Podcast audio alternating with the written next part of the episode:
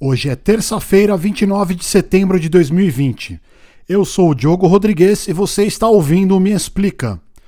Você com certeza conhece o Bolsa Família. Esse programa de transferência de renda foi criado em outubro de 2003, durante o governo Lula. Ele dá uma renda mínima para famílias pobres desde que elas cumpram algumas condições, como manter as crianças na escola, vacinar as crianças e cuidar da saúde das mulheres grávidas. Já faz algumas semanas que o governo Bolsonaro vem ensaiando mudar o nome do programa.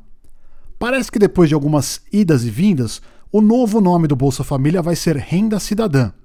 E o que vai mudar? Já vou explicar. Primeiro, vamos falar um pouco de como o Bolsa Família teve impacto no Brasil. Não é de hoje que o Bolsa Família gera muitos debates na sociedade brasileira. O programa ajudou milhões de famílias a sair da pobreza extrema desde que ele foi criado. De acordo com os dados do Instituto de Pesquisa Econômica Aplicada, o IPEA, o número de pessoas pobres diminuiu 15% e o de pessoas na extrema pobreza caiu 25%. Quando foi criado, o Bolsa Família atendia 6 milhões de brasileiros. Hoje são cerca de 14 milhões. O IPEA também destacou que o custo do programa é relativamente baixo. Ele consome apenas 0,5% do PIB anual do país. De acordo com o IPEA, 64% dos beneficiários do programa continuam em situação de extrema pobreza, o que mostra que ele sozinho não resolve o problema.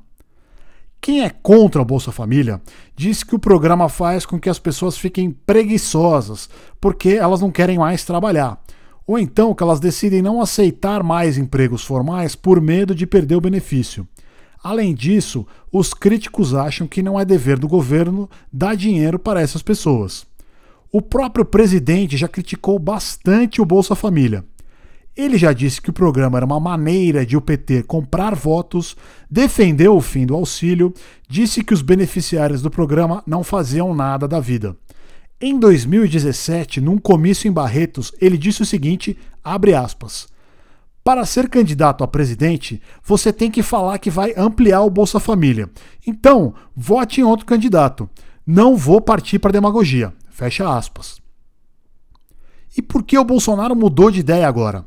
Uma boa explicação é a seguinte: o auxílio emergencial que a Câmara dos Deputados criou e que foi sancionada pelo Bolsonaro ajudou a aumentar a popularidade do presidente. Como a economia do Brasil já estava indo meio mal antes da pandemia e ela piorou bastante nos últimos meses, dar um novo nome à Bolsa Família é uma oportunidade do Bolsonaro surfar ainda mais essa onda. E como será essa nova versão do Bolsa Família? Ainda não está claro. Como mostrou o UOL no dia 28 de setembro, o valor do benefício deve ficar entre 200 e 300 reais. Também não se sabe quais vão ser os critérios para que as pessoas recebam o tal auxílio.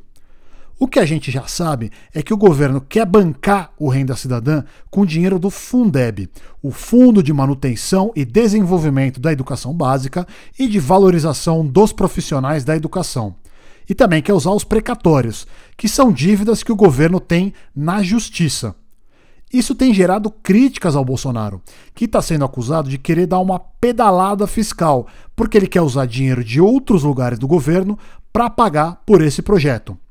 Ele foi criticado, por exemplo, pelo presidente da Câmara, o Rodrigo Maia, e por um ministro do Tribunal de Contas da União, o TCU, que é um órgão que fiscaliza as contas do governo federal. E o que vai acontecer agora? Bom, o governo vai incluir a renda cidadã numa PEC, uma proposta de emenda à Constituição. Esse tipo de proposta é muito mais difícil de aprovar do que um projeto de lei comum.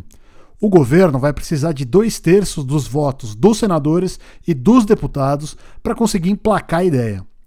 E qual é o resumo da ópera? Bom, como eu já disse, o governo Bolsonaro quer ver se aumenta a popularidade usando um programa que ele já criticou antes.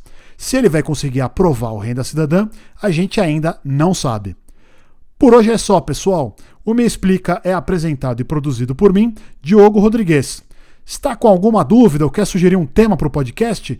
Mande um e-mail para mim, diogo.meexplica.com. A gente se vê de novo na quinta. Até!